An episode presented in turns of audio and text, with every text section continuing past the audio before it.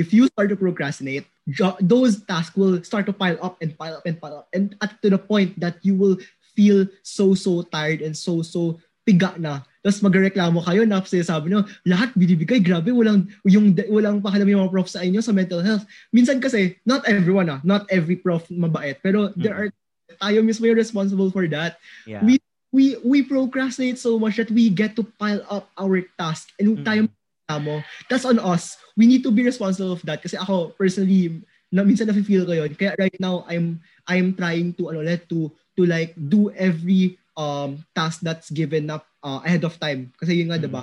It's better to be early than to yeah. be late. Yun.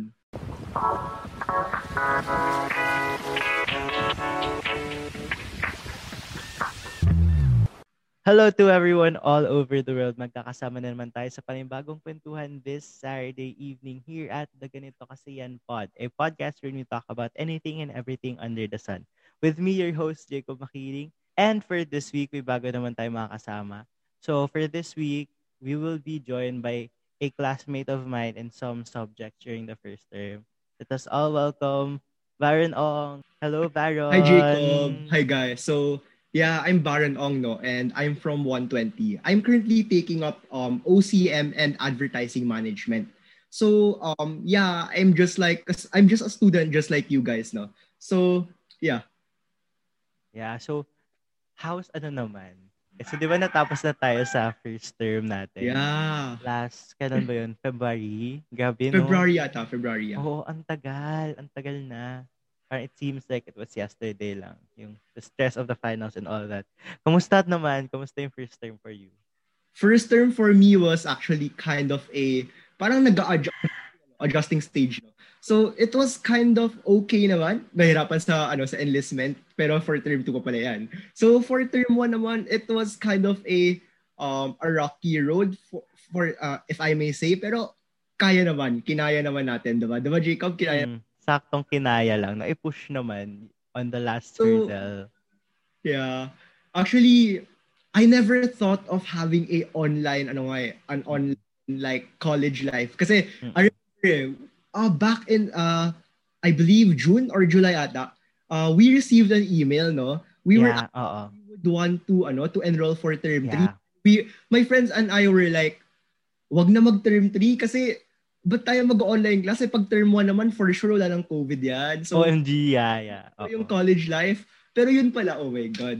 Wala pa rin. So, here we are, term 2, 2021. And we still have a num our uh, rising number of COVID. Like, just like um kahapon, diba, Jacob? Yeah, oo. 15,000 cases, new cases mm-hmm. per day. So, yun. Um, Yeah, so basically term one was kind of a rocky road, pero as I said kanina, kinaya naman. Yeah. Yes, true. Parang ano din, no, ang hirap din nung term one natin kasi parang we were still mm-hmm. navigating through it. Ang dami nating mga new experiences. And we haven't really experienced um, online before, di ba? Kasi were you able to experience online during senior high ba? During Actually, your last kasi, few months? Sa senior high kasi, um, before yung last few months pa, we were already having like quote-unquote asynchronous classes, Uh-oh. if I say. Pero it's just a, only a few handpicked topics sa subjects talaga. So it was, I, I couldn't really say that it was online classes kasi hindi naman siyang ano, hindi naman siya parang um, may session, recorded session or such. It's just that parang online assignments siya na sa parang LM, learning management system rin namin. Pero mm-hmm. yeah, other part of ano ano of lalo na yung ano yung early 2020s na nag-start na mag-rise yeah. number of COVID cases. So yeah, yeah, we were able to ano nga, pero yung same rin doon, yung classes naman, it wasn't like recorded classes. It was just modules na may deadline kami, may due date kami, PowerPoint, and we're just gonna answer them. This year was very, very different talaga. I mean, this school year was mm. very, very different talaga, no? And if I could say, at least naman tayo lahat nakaka-adjust tayo slowly, pero yeah still not fully adjusted. Yeah. Yeah, yeah. Ako, ako din I remember nung time ko, nung nag-online class. And actually, hindi din kami naka-experience ng online class. Kasi we did our, all our classes during the first half of the second Ooh. sem. Tapos the second, the second half was supposed to be the immersion. So, yeah. immersion lang talaga yung ano, na-cut. We were, we Wait, is this senior high or college na? Senior high. Ah, senior high, okay. yeah, we weren't exp- we weren't able to experience yung immersion sa senior high kasi talaga syempre kasi yun yung time talaga na nagka-COVID and all. Yeah. Pero yeah, we just did everything online tapos parang we really didn't think na matatapos yung school year na yon na online din. Yeah, it was so abrupt, right? Yeah, parang yeah. kawawa din yung batch natin na graduating noon kasi we weren't able to oh experience a lot of stuff that we were supposed to experience during our senior year. Sayang. Yung tipong ano, quick share lang, quick share. Okay? Ah, go lang. Sa high school, hindi ako sobrang seryoso. Hindi ako sobrang pag-aral. Like, chill-chill ako. Like, doing this, for extracurricular mm-hmm. than just studying day by day. Parang ganyan lang. Nung grade 12 ako, kasi sabi, um, so of course, graduating batch tayo. Uh-huh. So, stage, diba? So sabi ko, okay, this is my this is my chance to get honor, right? Right? So, mm-hmm yung first few uh, first sem first sem namin, I really tried my best. I got some some mga awards from um uh, specific subjects, pero I wasn't able to get that quota of yung parang at least bronze ano namin bronze merit award no. So yung second sem, I was like full on blast talaga ako.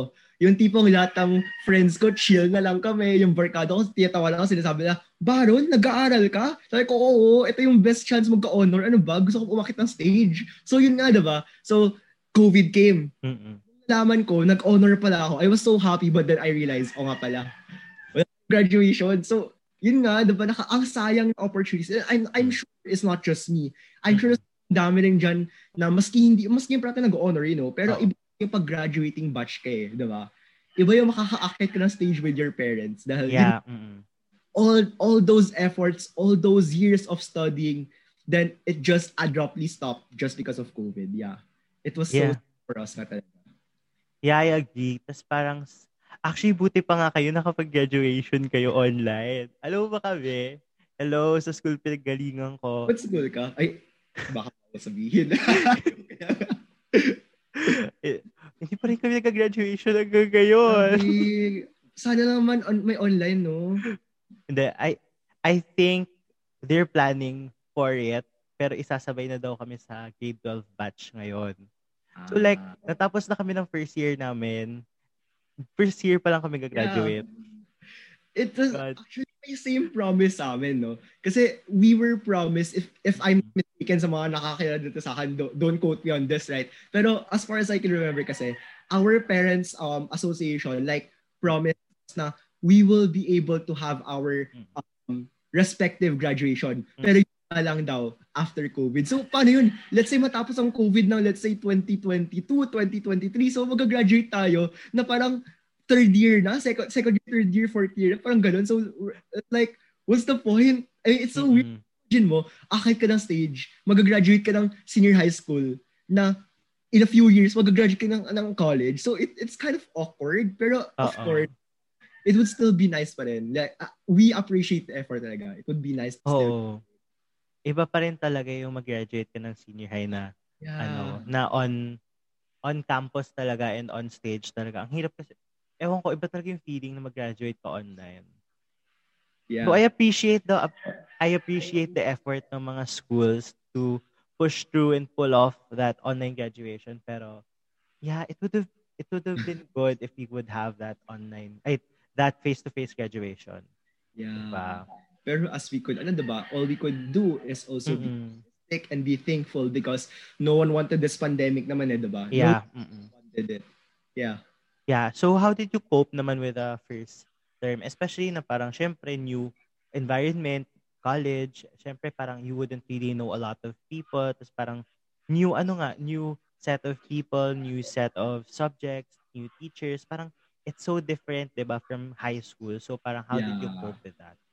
Okay, so actually quick quick ano lang story. So kasi prior ano prior enrolling to De La Salle, I already knew some people no because of my um outside school orgs, mm. uh um kahalala ng friends ko, acquaintances and such. So I got to at uh, somehow naman I got to learn some like yung para ano yung tinatawag din yung mga um parang quick tips and tricks parang mm. gano'n.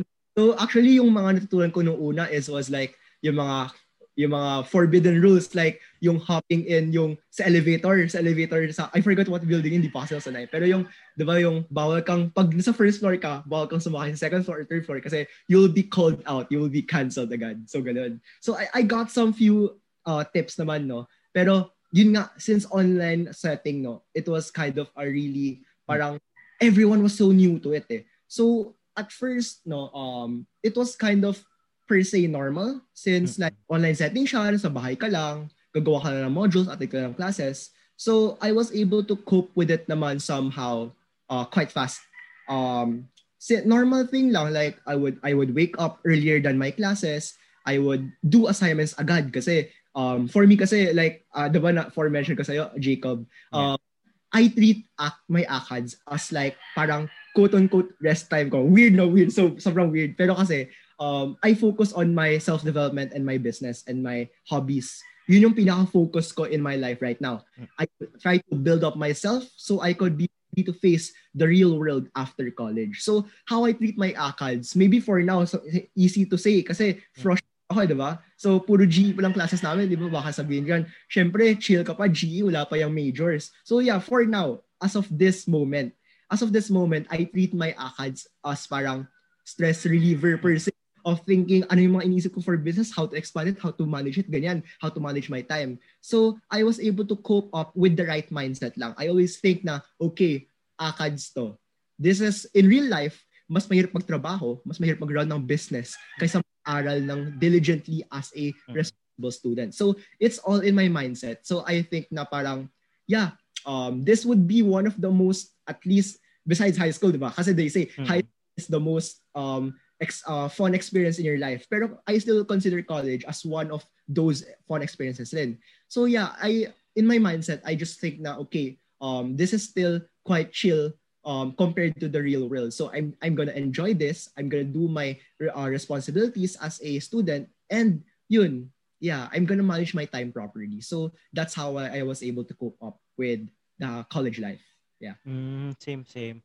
Parang ano din kasi no, parang yung first term din kasi parang it's still yung adjusting process. Kaya yeah. parang actually honestly, it was kind of chill din naman no, yung yeah, first yeah, term. Yeah. Parang wala hindi pa tayo masyado pagbagsakan ng mga mabibigat and mga heavy loaded courses. I'm not sure sa iba kasi we had kami ah, sa OCM. Mm-hmm. We had like um 16 units and kasama na doon yung 3 units ni ano ni NSTP. So it was a minimum of dojo 15 ata. So it was a minimum of 12 units na ata. Kaya medyo chill pa man yun. Right? I'm not sure kung 15 or 16 units kami, I forgot eh. Pero as far as I can remember, yung talagang GE and ano mismo, it was only 12 units. So kind of chill pa nga talaga. Last term, you got only one major? Ano ba yung major? Or... Major ko last term. ano ba yung major ko? Thinking oh, ba major yun? Thinking ba major yun? Ano, which one? GE lahat sila. So, Lahat wala ng... ng major. Wala akong major last year. Wala pa ako major. Wala pa major. Um, as far as I remember kasi, I got LC Philia. Uy, basta may LC ako. May GEs ako. Mult Gen. Is that a major? Yeah. Okay, yeah. Actually, so, one, one major pa lang. Actually, lahat ng subjects na magkaklase tayo, GE. Oh. so, yeah. Mult Gen pa lang. If, I'm not, I'm not sure kung major siya, pero maybe But it, it was kind of it was kind of like really fun. So shout out sa teacher ko doon. Sino? Kamol Jen ba kita? Oh, hindi. Oo. Oh, oh. Mulgen, Mulgen Think In tsaka ano, actually, Mulgen's one was really fun, diba, Jacob? It was very... Oo, oo, oo. Lahat kami super nakikinig. Like, normally, diba, when people would think na studying ano, multi, multiculturalism and gender, it was like kind of, parang, why would I need to study this? Pero we learned so, so much. Like, yeah. it, like nag-widen talaga yung ano ko, yung paningin ko sa mga things. Kasi um, back in high school, I was very, very conservative. Alam ng mga tao yan, I was very, very conservative. But because of course, adjusting rin, um, maturing up, growing up, and yeah. sa klase, like really, nag-widen talaga yung yung pananaw ko. Yeah. So Yeah, it would really ano expand sure, your yeah. ano your thoughts, 'di ba? Yeah. And actually, which is still not a major it's not a major. Okay, okay. So, wala pa ako na major nakuha. wala pa ako major nakuha. Kaya so, wait. So, wala kayong subject na kayo-kayo lang na OCM or advertising? As, so far, wala pa. I believe kasi that's still next year ata eh. So, ilan ba kayo sa major? Kami sa major? Alam ko mga nasa 15 to 17, gano'n. Ano mas konti lang, no? Oo, oh, onti lang, onti lang kami sa course namin. Ayun, medyo chill-chill lang naman. buti, buti chill yeah, pa. Oo. Kasi mamamatay na tayo soon. Oo. Ganon. yeah. So, how did you handle naman yung mga workload? Especially, ang dami nating group works last term. Yeah, diba? ang daming papers and group works. Yeah. parang the feel, parang wala ako the feel na individual na siya na nating ginawa. okay, so how I was able to uh, cope with, with up, uh, actually kasi sa block ko, kasi may, di ba, may block pa. Which ang sad nga, second term wala ng block, nagde-block Yeah, oo. Yeah.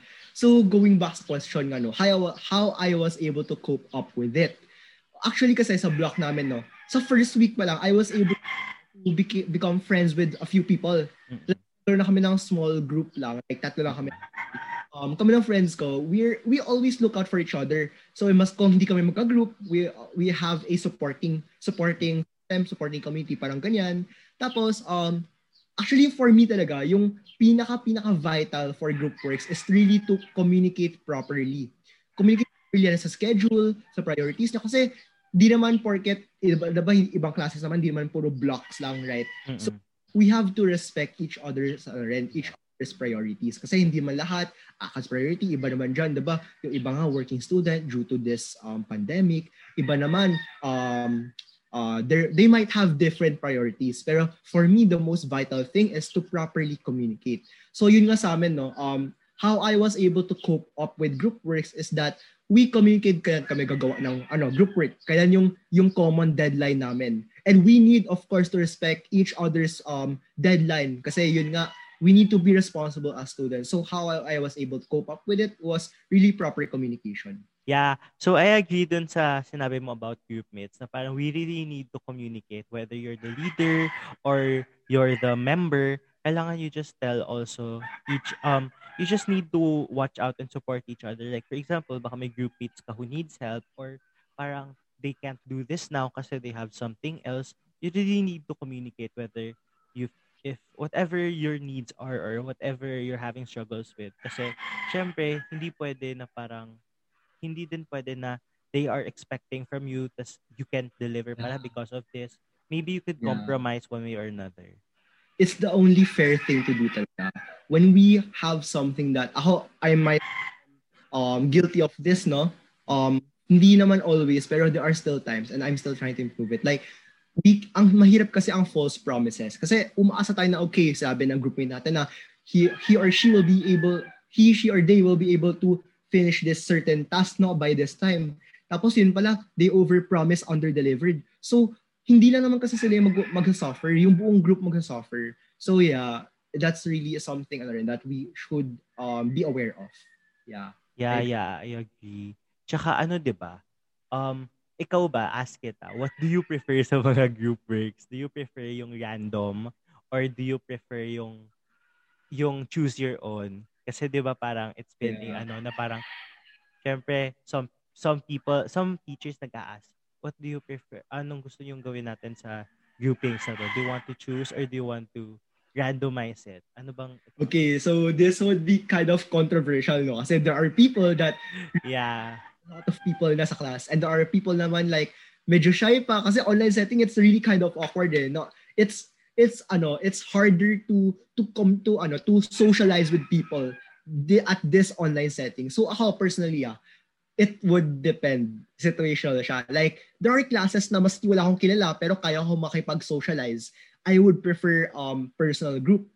Tapos, meron na naman na, kasi 'di ba um, quick share lang. So, why I would prefer sometimes sa personal group kasi ako maingay ako sa GC. So, minsan magkaka-vibe ka na pag nag-chat ka sa VC tapos may makausap ka, magkaka-vibe ka sino yung mga sino yung mga responsible, sino yung may mga medyo medyo chill lang, sino yung mga medyo pabuhat. Joke lang, hindi mo lahat. Pero meron talaga, meron talaga.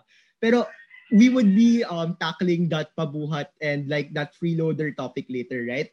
So, ano, um, I would, minsan kasi we get this vibe, diba, from a person if he or she or they would be um, kind of responsible. So it would depend. So sometimes I would prefer na minsan um, choose your own group and there would be times na talagang wala akong kilala. And minsan kaya I would like to meet other people lang. I would sometimes prefer naman na um, random grouping. Yeah. Yeah, same. Parang it also depends sa situation. Kasi may times talaga na it really helps na you know the work ethics of the people you work with. Yeah. Like for example, nung senior high, kasi 'di ba there's mga practical research? Parang il- yeah. ilang terms tayo yeah, ng practical research. And then ako honestly from the first term until the last year of senior high, I never shuffled my group. I never hindi na kami nagwatak-watak kasi same. I really love the the work ethics of those people and then until now sobrang ano talaga so sobrang appreciation talaga for them solid appreciation kasi they're really good people and then alam mo yon yun din yung maganda eh. Especially, for example, pag kunwari, paperwork or research, it really yeah. helps na you know the work ethics of the people you work with. Diba? For me, hindi lang rin siya work ethic. There's mm-hmm. something we call um, parang group work. Uh, mm-hmm. uh, hindi, ano, wait, yung term, chemistry yon Yeah. Yung chemistry ng isang group, diba? Kasi, uh-uh. pwede naman lahat ng responsible mag-ipagsama sa isang group. Pero mm-hmm. pag chemistry, they don't yeah lumalabas pa rin talaga yung miscommunication natin. Yeah. Eh. Actually, going back nga to high, senior high, no? So, uh, like, if I could think, talaga, I've come so, so far. Kasi, I remember in grade, back in grade 11, I'm sure mga group mates ko naalala ko pa to. Hindi naman sa lahat, pero this specific group, yung first, ano namin, first research group. Eh, pero I believe this isn't Pracres pa eh. This is back in, um, I think this was stats pa ata, stats. Kasi may parang paper rin kami sa stats um, that time kasi, um, kasi diba pag kakagraduate mo na ng grade 10, kasi grade 10 sa amin was parang nakakahiya na, pero medyo patapon kasi graduating na, chill na, lahat chill na, a whole new beginning. Yeah, yeah. So, nagkaroon pa ako ng ano, ng parang hangover from that um from that attitude no so nung first few ano ng grade 11 I was very very passive pa and yeah ako aminado ako and I feel sorry for my group mates noon. Pero kasi yung sa stats na group na specific stats lang, ibang group I was okay naman. Pero that stats group, I was very, very passive. And I could say, nakakaya, pero I could say, I was kind of that pabuhat na member. I was doing the bare minimum lang. Pero, um, reflecting back nga, no, I was able to slowly adjust. And I believe, latter part ng grade 11 and yung grade 12 talaga, I was very, very, ano na mismo, like, all out na. Like, I we need to be responsible rin. Kasi like ako mismo 'di ba? Like how, why am I sharing this kung nakakahiya nga? Kasi enable to grow enable to learn. We need to accept and to ano talaga we need to to recognize our um, mistakes our our mga kahinaan natin. We need to accept those in, or in order to face them um fix them and move on and become better as a person. Yeah yun. I just needed to share that kasi yes, I'm, yes. It's not just me. Marami naman dyan, diba, yung mga school, sobrang chill, sobrang positive, pero ng college talagang real deal na kasi this is of our, our career development. So yeah, yun lang. That's why I think I needed to share that. Mm-mm. Yeah. Yeah, going back yung sa to the chemistry, I agree. Kasi parang, di ba, if you have the chemistry with the group, parang you know na how to deal with each other. Tapos yung parang yeah. alam mo yung hindi na even if hindi kayo magsalita or hindi kayo mag-usap, parang you read each other's minds na. Yeah. Tapos for example, pag reporting, pag nafi-feel niyo na yung isa't isa eh, na parang hindi niya na kaya, sasaluhin yeah. mo na. Pwede mo na sumalo yan. Oo. Oh, You like know, let's say, parang oh. na mental block, ganyan, nakita mo na yung signal, is you can step up para free-flowing pa rin, diba? It's still very yeah. Hindi yung, yung, hindi yung pag walang chemistry na hindi mo alam na nag-mental block na pala, biglang may awkward silence, biglang may, uy, ikaw na, ikaw na, kibo-kibo na, ganyan na. Yeah, yeah. Kasi pag may chemistry ka, you know na when you need to stop off eh. So to to just like continue the free flow of thoughts sa pag-present. Yeah. Mm-hmm. Yeah, tsaka mag- magaling na kayo magbatuhan pag may chemistry na kayo, pag yeah. may connection na kayo sa group. yeah, nakakamiss talaga yung gano'n, yung yung you really have that solid ano. Ang hirap Nakakamiss mag-build ng chemistry yeah. pag in real life. Ang Pero, ang hirap mag-build ng ganon sa online. online. Yeah. But there still, uh, I, I, I was still able to build up those chemistry with some of my group mates. Mm. Pero yun nga, mas easy talaga pag, ano, pag in real life. Mm-mm. Yeah, solid. Diba, ano, may inaral tayo back then yung ano, different factors or different parts ba yun of delivering a message, 'di ba? May yeah. tayo. So this would be the the quote unquote noise being an online setting, no. So I believe we could still we could ano, feeling ko it's just a matter of um, being able to adapt to the environment. So I think siguro no or maybe by the end of this year we would all be able to ano na to properly adjust and be able to freely and have this natural ano na natural um flow of being able to create chemistries with people ganun. Yeah. Yeah, yeah, I agree. Na parang I agree, I agree dun sa sinabi mo kasi 'di ba when when we already know each other and pag na-form na talaga natin yung ibang bond na yon or yung connection na yun with other people, sobrang it would it would just ano, it would just go naturally. Parang magpo-form yeah. na naturally yung chemistry mo with other people. Diba? Yeah, so speaking of ano naman, since you've talked about group mates, nagkaroon ka ba ng ano, group mate na pabuhat or freeloader? Of course, di natin may iwasan yan, right? Hindi ata nawawala yan. Every group group work, laging yeah. there's always one. Actually, I remember talaga. This is so funny. This is so funny. Pero I remember back in term 1, back in term 1, right? Um, kapag may group work, kasi diba block pa yon So Uh-oh. we, uh, as I mentioned nga, I have this small group of uh, friends. Tatlo kami. Mm-hmm. So, every time may group work, mag-shot agad kami sa group chat namin. Sino gusto mo kunin? Sino gusto kunin? Let's get her, let's get him, let's get her, let's get him. Parang kasi we would want to form the proper group kasi diba? Um, actually ako kasi, I'm very chill naman. Pero some of my friends kasi sa tatlo kami na yun, very ano sila, very, yun nga, very sensitive sa, ako kasi, ako ah, personally, I have no problem sa at times, of, of course, not always, to buhat people. Kasi ako minsan, buhat rin ako. Pero, syempre, um, ayoko naman parating pabuhat kasi mali na yun eh, abusado na yun. Sometimes it would be okay to ano to buhat people because yun nga, it's, it's also to help them. Pero yun nga, so my groupmate ako na very, very, very against that. So we were, as every group work talaga, we would get the most responsible people at hand. Pero may one time, ano, may one time, um, ito yung na, na ano, kinakwento ko sa friends ko always. Like, kasi this was very, very, um, parang something that really taught me so, so much lesson. So, meron kami isang, ano, isang group work, right? Um, yung sa final sa LC Philic ba yun? LC Philia? LC Philic? Philly A.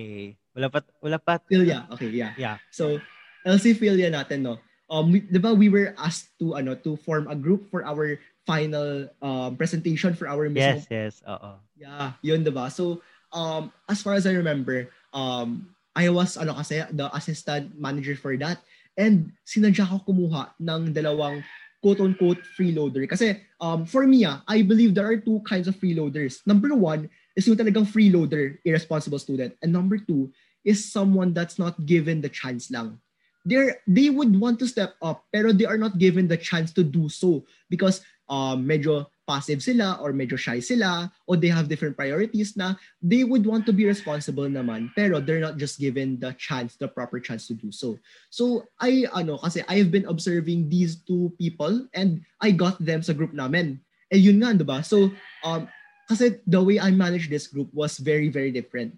Um first meeting namin, I thought uh, I asked them what are their strengths and weaknesses because the reason that I did that is because we wanted to form a subgroup within the group. Para, kasi diba ang problem, kasi for the past few group works, nakita kong problem is that schedule, diba?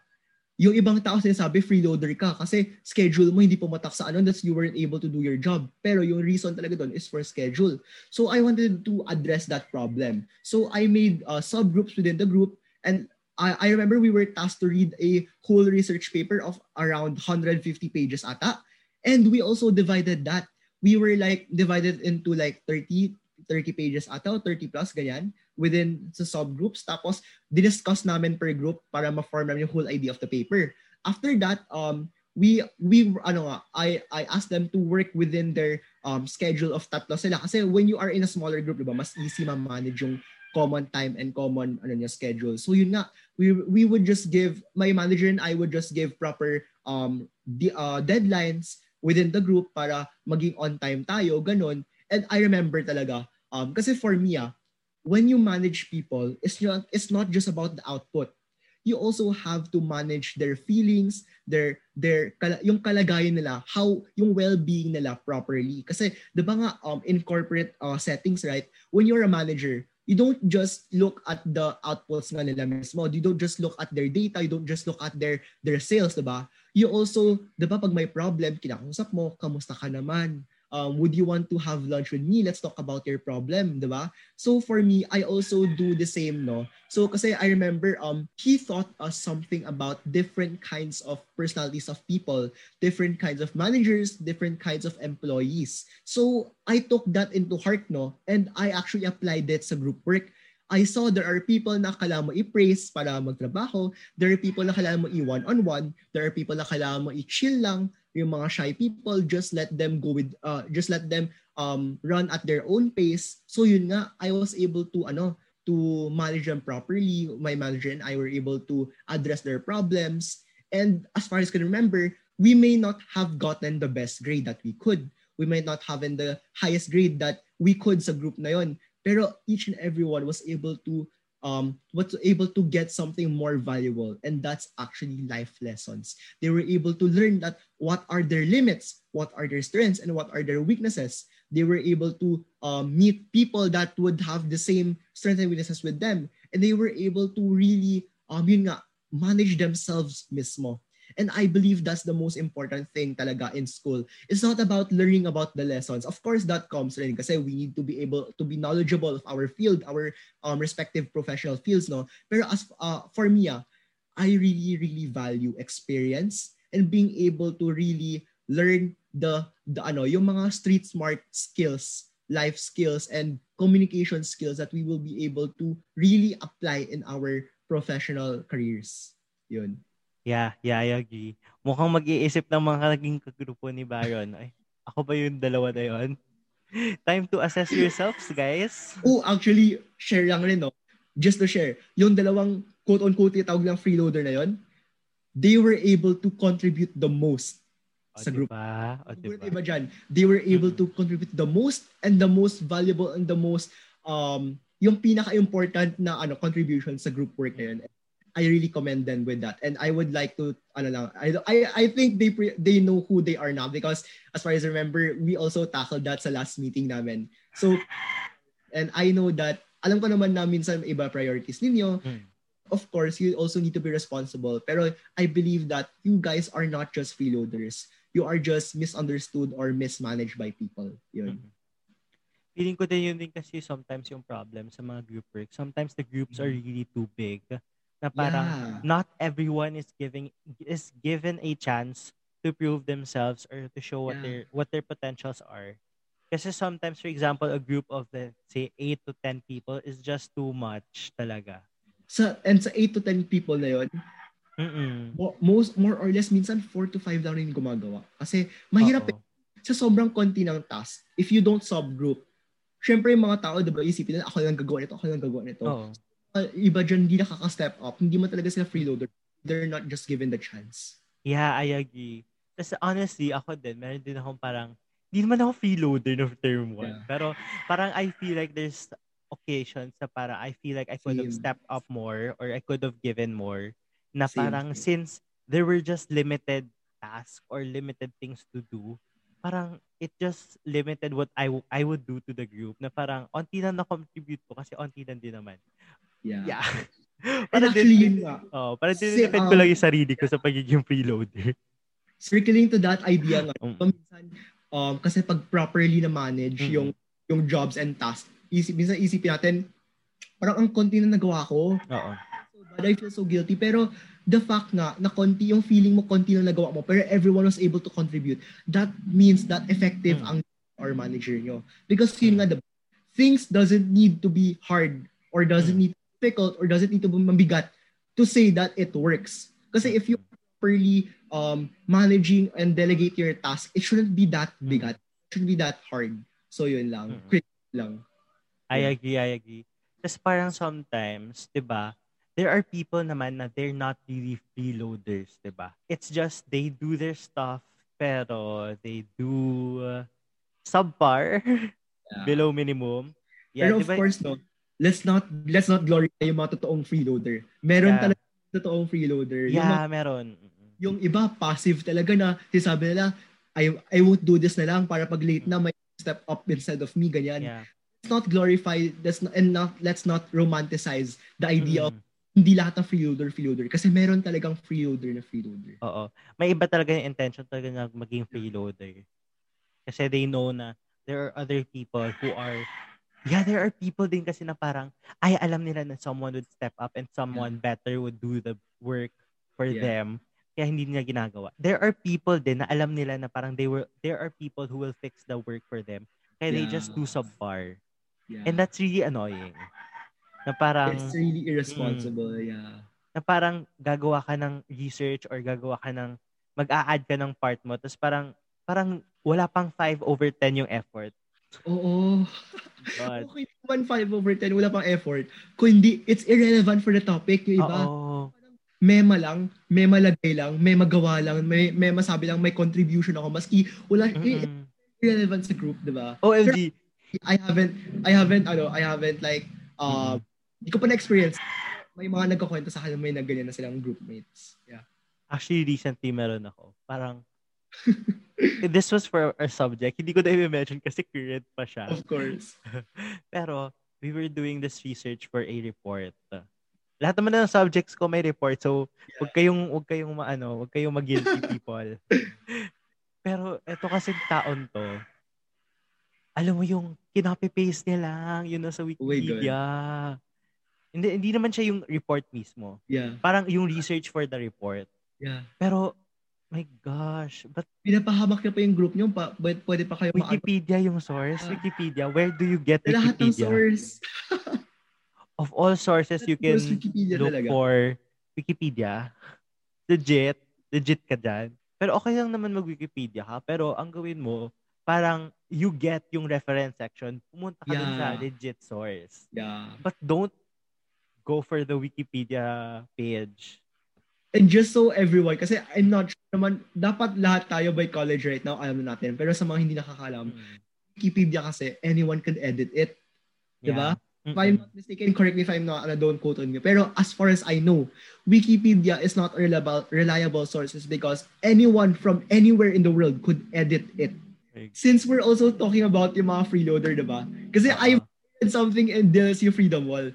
Diba? uh, There yung may two kinds of annoying sa group works, uh, group mates. Yung mga freeloader and yung may mga lahat tinatapos in one day. Tapos sabi nila freeloader yung iba dahil tinapos na niya in one day. Are you familiar with that? Ay, yeah, yeah. Ah. Oo. Pero ano din kasi, parang, ano bang thoughts mo doon?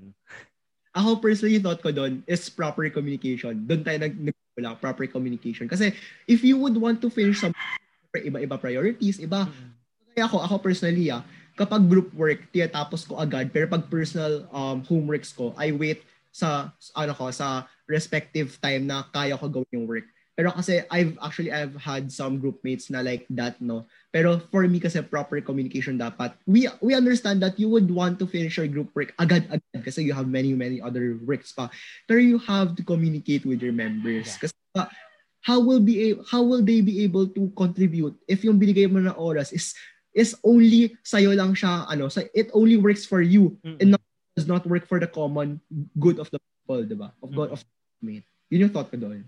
So, ano naman, kamusta naman yung ano mo, term 2 mo ngayon? Okay, so term 2 ko right now. Um right now actually I'm kind of over sa ano sa sa what do you call this? Nung term break natin. So right working very very slow pa yung pace ko both in my um business stuff and in my acad rin. So right now I need to after this Holy Week no I need to really step up again, go back and track. Kasi um actually yung first few weeks naman first week naman na, ano ng ng term 2 I was able to do all my homeworks agad pag binigay ako agad. Right now I'm kind of starting to procrastinate ulit which is really really bad. Kasi guys, if you start to procrastinate, those tasks will start to pile up and pile up and pile up and at to the point that you will feel so so tired and so so piga na. Tapos magreklamo kayo na sabi nyo, lahat binibigay, grabe, walang, yung, walang pakalam yung mga prof sa inyo sa mental health. Minsan kasi, not everyone ah, not every prof mabait, pero there Mm. are, tayo mismo yung responsible for that. Yeah. We- We we procrastinate so much that we get to pile up our task and Mm. tayo mo. That's on us. We need to be responsible of that kasi ako personally na minsan nafe-feel ko yun. Kaya right now I'm I'm trying to ano let to to like do every um task that's given up uh, ahead of time. Kasi yun nga, mm-hmm. diba? It's better to be early than to yeah. be late. Yun. Actually, okay din yung meron tayong break ngayon na kahit 3 days lang eh. Kasi Actually, kahit ako, for example, yeah. like ako, ang halaki na ng backlogs ko sa homework. yeah. like, honestly, week 1 and week 2 ko din, same as you, na nagawa ko na rin agad. Pero yung week 3 came, parang feeling ko, oh my, kaya, kaya to, kaya to. Ayun, habol ako ng week 4, nagba, ang daming backlogs. Alam mo nung week, week 4 ba ngayon? Week 3? Ay, week 5. Week 5. Week 6 ata tong break eh. alam mo, hindi ko na alam kung anong weeks. I'm not sure, pero parang week 7 pag Monday. Yeah. Okay. Nung week 4, as in, sobra from Monday to Thursday, same, puro same, backlogs same. yung hinahabol ko. Sabi ko, ba't hindi ko to ginawa last week? Anong ginagawa yeah, diba? ko the week before? Tapos yung kasi I feel like minsan that the reason why we're like being ano tiyatamad tayo is because when we have an upcoming break hmm. like mindset natin para okay we will have we will be having our break now term break o kaya holy week break ganon kasi sa totoo lang nakakapagod so sana sa mga ibang prof dyan please hindi naman lahat pero sana please medyo gaan medyo gaan na naman kasi ano like diba, for me talaga, like, I don't know, this this Holy Week break was so, so bitin. Mm-hmm. Ibang Monday nag-start tayo, nag-start tayo ng Wednesday. Oo. Day. It was so bitin. Tapos like, you know nga, yung isang, yung ano ko, yung, yung sister ko, hanggang pa nga eh, hanggang April 9 pa yung ano nila, yung whole week break nila. That, that's so ano, tapos tayo 6 lang. So, hindi oh mas, pero sana naman like, minsan, you know, give, give, ano naman, give importance to our mental health. Kasi yun nga, diba, like, sa, kagaya sabi ko, kanina medyo self-contradict. Nagpo-pile up yung work dahil sa, ano natin, procrastination. Pero, hindi man lahat, there are also some people that have difficulties, lalo na this pandemic, this trying times, right? So, sana naman, maano na, like, of course, rest, proper rest, yun as you were saying, I agree na parang sometimes tayo lang talaga nagtatambak sa mga selves natin. Tapos, yeah. honestly, Holy Week break, parang feeling ko wala din ako nagawa. Pumasok ako ng Holy Week break, yung backlogs ko ang dami. Ngayon, patapos yung Holy Week break, wala pa rin. ako, wala pa ako na-start sa backlog ko Holy, Holy, ah, sa Holy Week break. Like, right now ko pa lang, later after this podcast. Tsaka ako gagawin yung mga backlog ko. Kasi, Uh-oh focus ko, ano, ginawa kong backlogs ko was on my business backlogs, not on my edu- uh, not on my ACADS backlog. Yun. Mm-mm. Ginawa ko kanina. And ako, for the past few days. Ako din same. Sa ano, sa podcast ko din yung backlogs na hinahabol ko kasi sabi ko magre-release ako ng video ng Monday. Ngayon lang ako nag-start. Let's go. Hi. Since to mention mo kanina at the very, very start, yung enlistment, gusto ko i-share mo yung gusto ko ipag-usapan natin yung enlistment oh ano natin. Experiences natin. Lalo yung kay Baron, sobrang grabe, grabe. sobrang madugo yung kay Baron. Actually, How was your ako, enlistment? Medyo medyo kasalanan ko eh kasi 'di ba I'm ano, I what do you call this? I'm dual major, right? Dual. So ahead kami, ahead kami dapat mag-enlist, right? Mm-hmm. Uh, leave enlistment namin was 9 a.m. Tapos iba 3 p.m. o 2 p.m. ba yun? Oo, 3 p.m. yung sa amin. Yeah. The thing is, kala ko kaya na magsabay-sabay kami ng friends ko mag-enlist. Ako lang yung dual degree. So, sumabay ako sa oras. Oh. Pagdating ng oras nila, wala na ako na-enlist. Wala na ako. So, that's on me. my fault. Yeah. Kasi dapat nag-enlist na ako prior pa. Kasi, pero I wasn't aware of that. So, yun nga, no. Tapos yung ano pala, actually kasi, ito rin hindi ko alam, nung nag-pre-enlist ako ng term 1, I thought, pa-follow lang yung flowchart. Mm-hmm. Pero, dahil nga rin, actually, dap, dapat rin follow ko yung flowchart sa enlistment. Pero dahil nga sa kulang ng subjects, I wasn't able to follow it.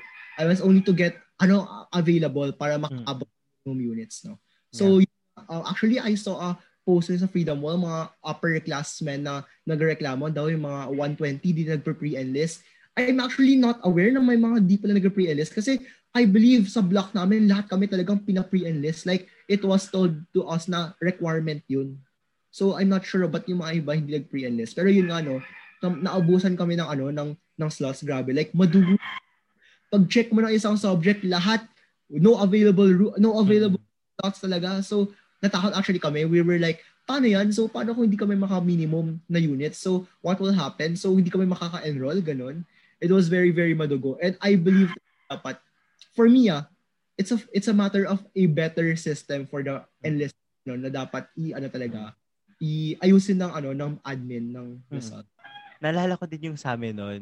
Our experience noon was like, alam mo yon on, kailan man nag-start yung enlistment? Wednesday? Tama ba? Or Thursday? I forgot. Hindi, eh, I Tuesday. forgot.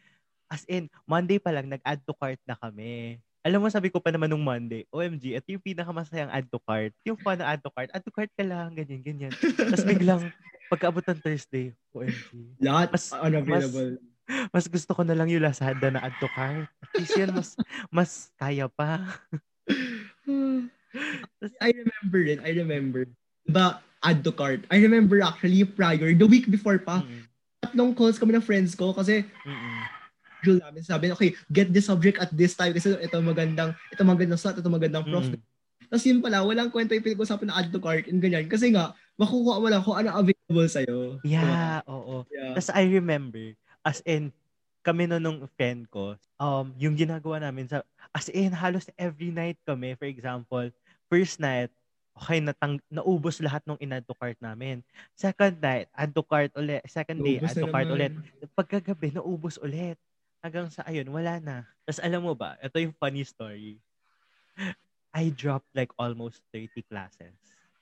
30 classes? Yeah. Kasi I kept switching every time there's a new one that entered. So, ang dami ko kasi nakuha ng mga subjects. Tapos parang pagkabasa ko sa sa feedback is ano, Yeah. Madugo yung feedback. Ang sabi natin, madugo yung feedback. yeah. Tapos, so ayun, nung may nag-open na ibang classes, we I took another, I replaced. As, as in, I kept replacing and replacing stuff. As in, pagkatingin ko nung ano, kasi di ba they sent a message na parang about dropping, na parang, Yeah. you drop, you send a form, ganun, Letter. ganun. Sabi ko Yeah. pa naman, ala, does this mean I need to submit like 20 plus forms? Buti pala ngayon, hindi na sa Buti hindi na. Yeah. Oo. Maayos na. Yeah. Ano, I believe term 3 lang ata yun ba? Tama ba? Term 3 lang yung kailangan mag-submit. I think so. Hindi ko sure. Yeah. Yeah. Grabe talaga. Kasi as in, as in, I made sure talaga na parang, kasi every time naman may nag-o-open naman na bagong class. So, Yeah. I'm really thankful din na, sa mga nakuha ko. In fair, kahit kahit madugo yung process, in the end naman, okay naman yung end result. Buti naman. Yeah. How about you? Were you, ano naman, happy with the end result? Ako, not, I could not, I could not say happy, but I'm satisfied. Pwede na. Pwede na. I'm lucky enough to be able to get these subjects and these profs kaysa sa iba or, di ba? That would be better na meron pa rin. Kasi, um, actually, nahirapan ako was, I got two, ano eh, di ba nakwento ko sa'yo, I got Mm-mm.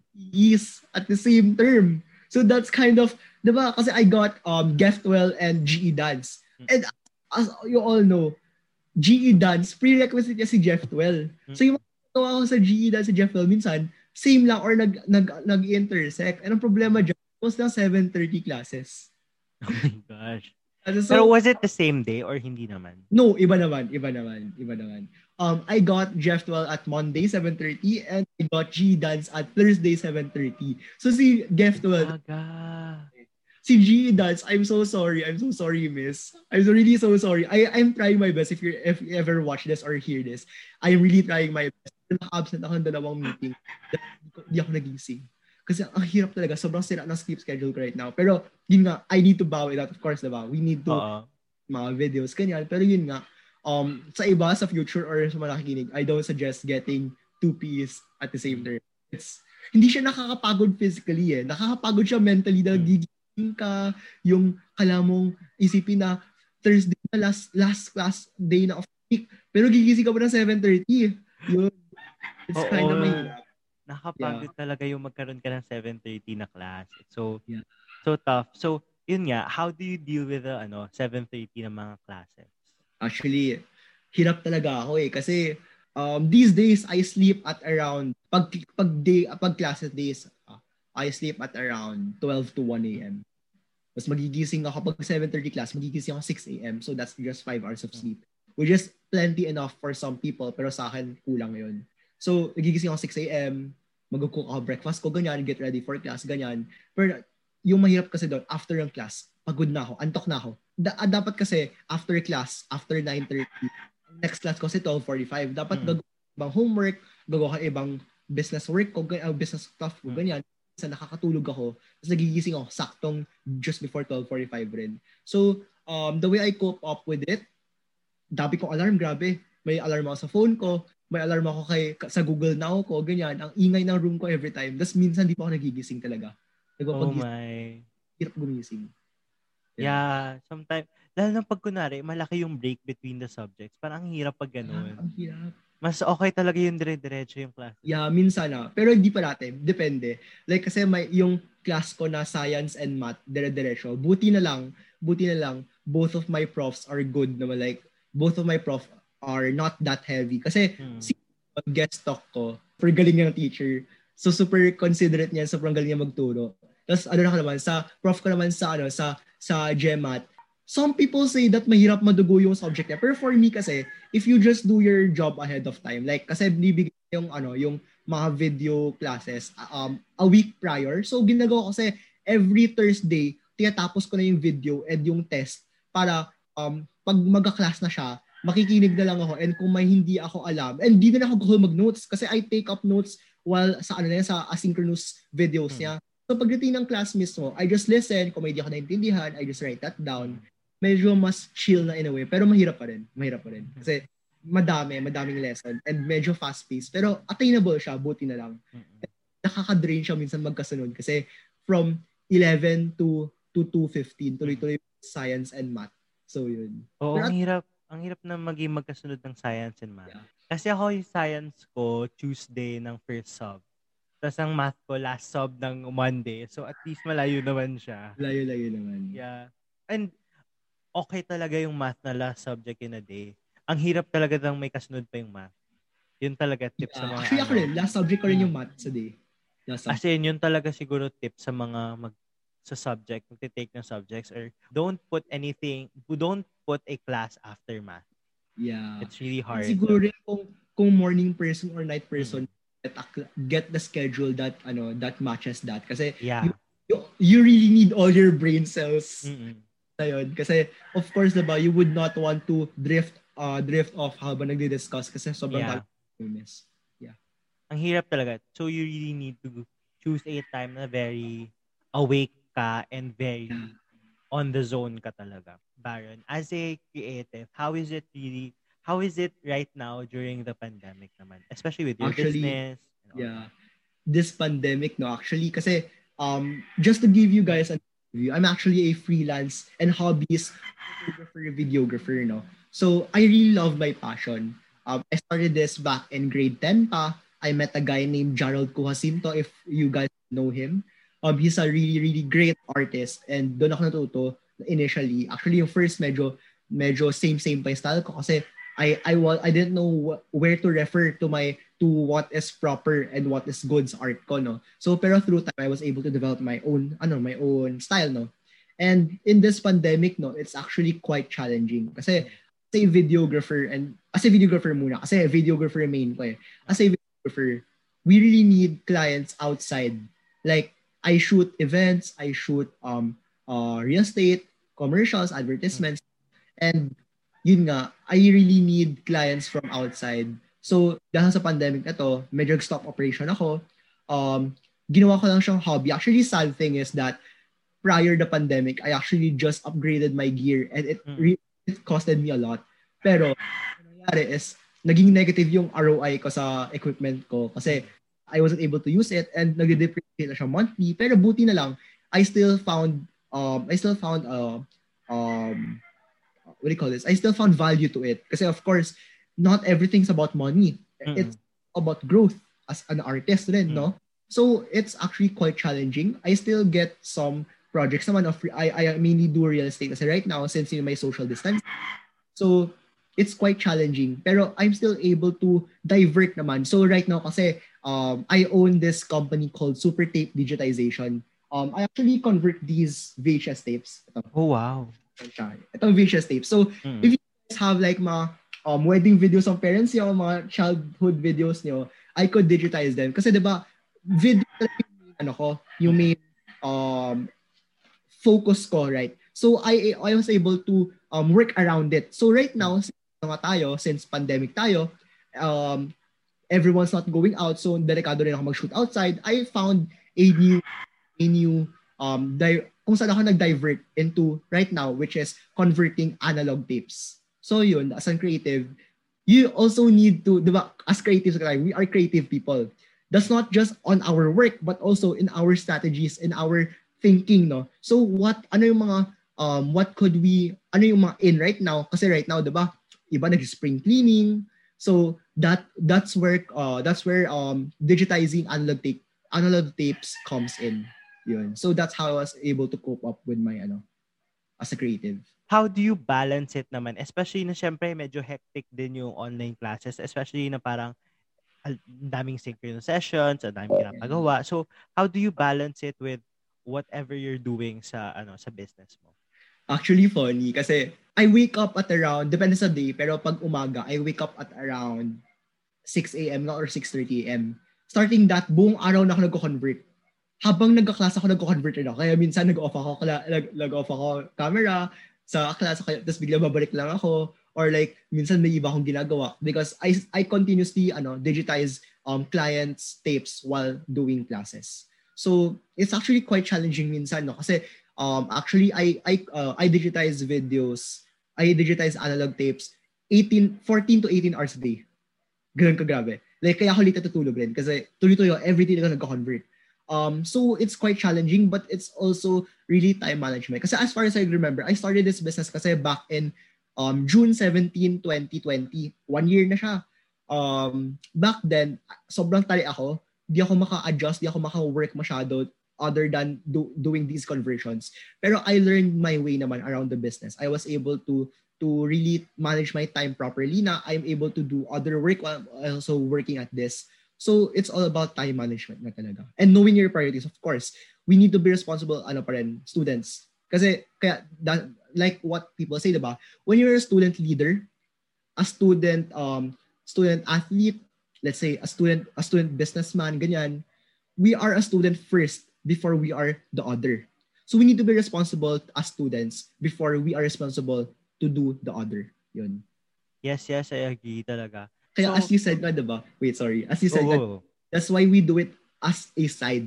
Mm-mm. Yung main mo. Hindi siya yung gitna mo. Ang gitna mo kung what you are right now as student. Yeah. Ang side mo is your passion, your job. Depende actually kasi iba kailangan unahin yung job kasi in able to study, they need to earn money, right? Yep in just priorities, we also need to really, um, kasi in life, step by step in lahat. At this stage of time, we are students. At next stage, we are uh, worker, uh, professionals. At next stage, we are ganyan. We just need to do things step by step, one step at a time. Ganun. Yeah, yeah, I agree. So how about your environment naman? How do you handle yung environment? Especially now na parang ang hirap, 'di ba? Kasi parang you're you're just in the same room as your bed while you're in class. So parang there's yeah. a tendency na parang sometimes higa ka na lang during classes or whatsoever. Diba? Yeah. Actually nga, no, that's something that I myself am currently personally facing right now. Yung separation of work Mm-mm. and rest. Kasi the, um, actually, I really suggest if kaya, no, if kaya, since not everyone has the resources naman, pero if kaya, it's better to really separate your ACAS environment from your rest mm-hmm. environment Like, if may sala kayo, if may dining kayo, if may office kayo, doon lang kayo mag-study and you only go to your room if you would want to rest. Kasi ang nangyayari sa akin right now is that when you are studying or when you are working, sa pagod ka, ka sa kama mo minsan, tapos tiyatamad ka na again. Like, nawawala yung, nawawala yung flow mo, diba? Nawawala yung, mm. parang, yung, what do you call this? I forgot the term eh. Pero yung flow mo to work, mm. nawawala yung, yung ano mo, yung, yeah, yung, sorry, nawala yung flow mo in a way na parang, yun, nagiging unproductive ka, you start to procrastinate again, or the other way around naman, when you are resting, you can't rest properly kasi you kept thinking, wait, I have to be productive, I have to do this, I have to do that, I have to do this right now, tomorrow, due, ganyan. Kasi the point of resting is to actually rest your mind. Stop thinking for a bit, just do what ano, what you would want to to relax your body, relax your mind, to just chill ka lang, to breathe in and breathe out. Pero that's actually what also contributes for me ah, to having a bad mental health and having actually a bad um, physical health nga. the point that we are unable to rest properly because we are unable to separate our ACADS, our work, and our rest times. Yun. So what my my suggestion is really, if you have the resources or you have the space, try to separate both rest and work environment. Yun. Wait lang, i-adjust ko lang yung ano yung light kasi medyo mas Go lang, go lang. I'm also gonna drink water in. Yeah, yun nga din I agree na parang we need to separate ano work and work ACADS and um your our personal life. Yes. Kasi parang sometimes well nag-ano na eh, nag-blur na yung line between the three eh. Nang especially now with the pandemic na everything we do na sa bahay na. So parang lahat nung bigat nung ACADS and nung work, minsan nadadala na natin sa bahay. Nag-aano na eh, nag ano na sila. Kumbaga sa Venn diagram, nag-meet na sila in the middle. Yeah. So yeah, that's going to be um, recipe for chaos. And kasi diba, as, I'm not sure if for everyone, pero kasi I remember some of my friends noon, sinasabi nila like, the reason why they are so good rin in ACADS or what is mm. because they try to uh, make ACADS their escape from stress. Yung iba kaya from from house stuff. Kasi diba, there was a, a separation talaga with ACAD mm. and um school and I don't know, home and rest. Kasi right now, there's a online, ano, online classes na pagsama talaga environment into one, hmm. which created this, yung sabi mo na, parang sa, kumbaga sa Venn diagram, na yung gitna, yung commonalities, mm-hmm. which is really a recipe for disaster. Dahil nga, no, um, if, I remember kasi a quote or I read from a book, pero this is for business, pero I could, I guess this could also be, um, this could also be pertain to this or to be mirrored to this. Mm-hmm. Um, something that is that lacks management from the start would would ano, would result to chaos if we are not able to manage our time properly mm. separate yung separation talaga ng work and and rest it's really a separate uh, a recipe for disaster lalo na for our mental health for our performance mismo and such yeah. I agree kasi parang if hindi mo din kayang i-balance uh, magsa-suffer din siya eh. Kasi like, if you have problems in your personal life, yung madadala mo siya with your work and madadala mo siya in your ACADS na mas lalo kang mahihila pababa. It will pull you down if you cannot manage it well and you cannot balance it, diba? Yan. So, basically, um, final words, sige for final words na lang din. Um, ano yung advice natin for fellow um, fresh fresh students or freshman and sa mga siguro papasok pa na sa college, especially next school year na most likely online pa rin naman. Yeah. So, ano no? Um, some advices. Maybe ad- advice number one, no? especially for ano, for adjusting to the mm-hmm. college environment. Don't be afraid to speak out. Don't be afraid to speak up. And let us not um kasi 'di ba I'm not, I'm sorry if may matamaan pero ibang upcast kasi sinasabi mga mga 120 or mga frosh pabibo. Kasi 'di ba yun at ito pala um masanay kayo na pag frosh kayo, kayo ang yung sinisisi ng buong ano ng buong student body like dahil sa internet, dahil sa frosh yan.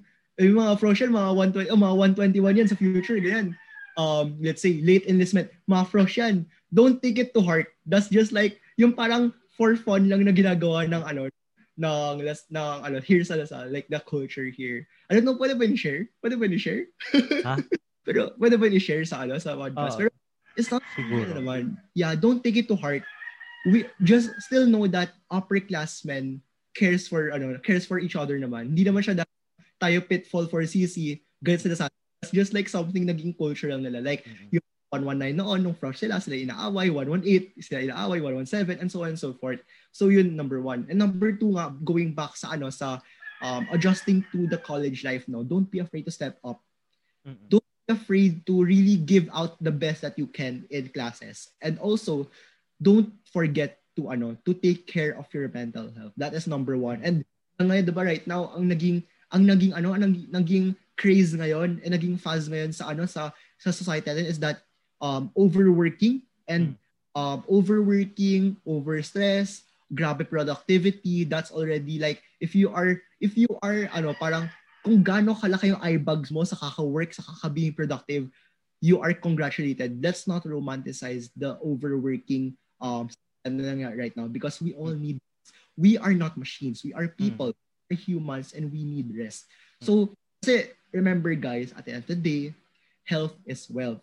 Kung gaano ka kapagod nagtrabaho, gaano ka gaano kapagod ka nag-build up ng career mo, if maaga ka lang magkakasakit, mahihirapan sa health mo, that's all rendered useless. So let's all take care of our health. Yun. And something more practical and more direct naman. Siguro, let's say, enlistment. Don't forget to pre-enlist, guys. Really, don't forget to pre-enlist. Kasi hindi lang kayo mapapahamak, pinapahamak nyo pa yung ibang mga upper uh-huh. class pang nag-enroll. And sa pag ano naman, sa pag-enlist rin, um, wag nyo, for me kasi, siguro, depende eh, kung BS org ka. When you say BS org, yung mga focus org, don't, hmm. ano, don't like, um, max your, ano, your units. Like, kasi 21 yung max, right? Wag nyo, wag nyo isagad kaya. Kasi, kayo may hihirapan. And kung ano naman kayo, kung hindi naman kayo nag, ano, focus in org, um, work on your, work on rin, work on yourselves. Like, you don't always need to be productive, pero, you know, you also need to ano to to focus on your self growth as people and as yeah, as we are young adults na tayo, 'di ba? We need to really be more responsible. We need to be more um more ano besides responsible like wait cut yun okay so young adults tayo right hmm. we need to be more responsible of our actions and of what our ano what our future will be and sa mga naghihirap naman dyan always remember this if you are born na naghihirap, it's not your fault. But if you die na naghihirap, that's partly on yourself, on your ano na, on your fault because di nga lahat nabibigyan ng ano equal opportunities because that's society right now. But you can do your part to improve your your ano your current um your current status at life right now. So yun, let us take care of our self and well-being also. Hmm. I'm gonna add lang pala something guys going back sa sinabi ni Jacob sa rest, which I really, really agree on. And ang sabi ko, rest is different from giving up. When you say rest, ano gagawin mo, diba? Pag napagod ka tonight, what do you do? You sleep and you wake up the next day. When you get tired sa lessons, you rest. And that does not mean that you give up on it or you give up on your dreams.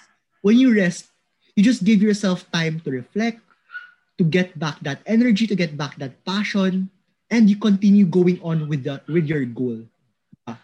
So you don't give up when you rest. You just break and you go on with your goal.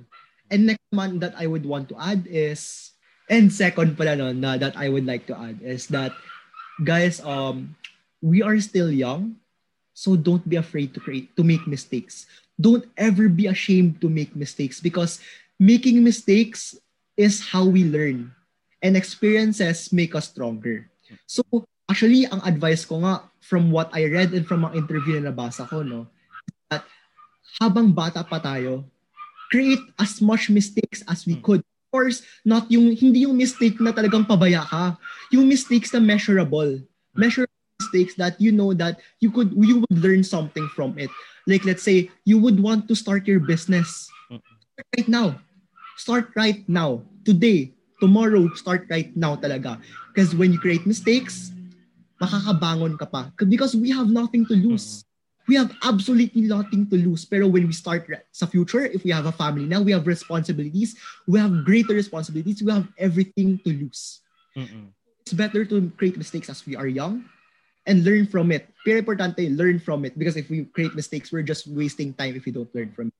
So create measurable mistakes and actually may tinatawag tayong ano um BML feedback loop. BML is actually a feedback loop that is used in um, businesses and startup companies. So basically, I'm gonna tackle it very short lang. Don't worry, guys. So to build, measure, and learn siya.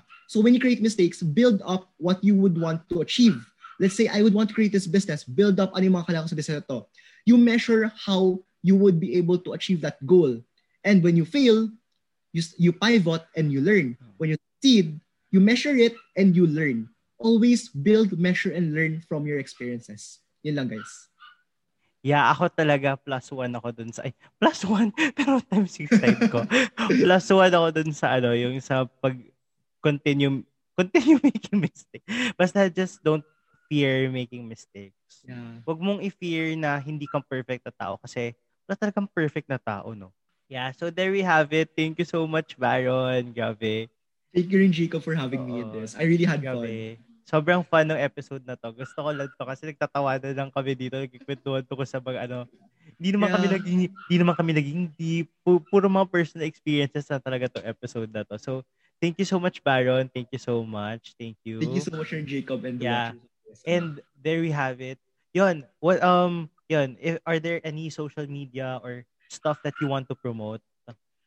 Um, maybe I would like to promote my ano um upcoming relaunch of my business nga right. Um, Super Tape digitization will be relaunching this April 10 to 15 and ano lang, follow niyo lang guys yung ano yung Facebook page ko which will be um published soon. And actually mag-feature rin ako on on some articles so watch out for that. Um also um dahil nga super tape digitization yung business ko, right? Kung meron man kayo mga old tapes, mga wedding videos, mga childhood videos, save that guys kasi 20 years lang ang life ng mga analog tapes before they start to to ano to um masira yung signal nila and never mo na sila ma, uh, ano ma-retrieve. So just contact me. I'm Baron Ong. Kids just search me anywhere on social media and just yeah, follow my page or page too. Yeah, thank you very much Chico for having me too. Yeah. So there we go. That's it for today's episode. Yon. So if you're in YouTube, yeah, we're already on Apple Pod and Spotify and Anchor FM. So tune in, tune in there. Or if you're in Spotify, we're in YouTube then. So yeah, my my name down below is the um channel name. And don't forget to follow me in social media, the Charles Jacob on both Instagram, Twitter, and yeah, everywhere. so that's it for today's episode, guys. See you next week. Mukhang bagong stu- eh, student kwentuhan na naman to. So Yan, see you guys next week here at Ganito Kasi Yan Pod.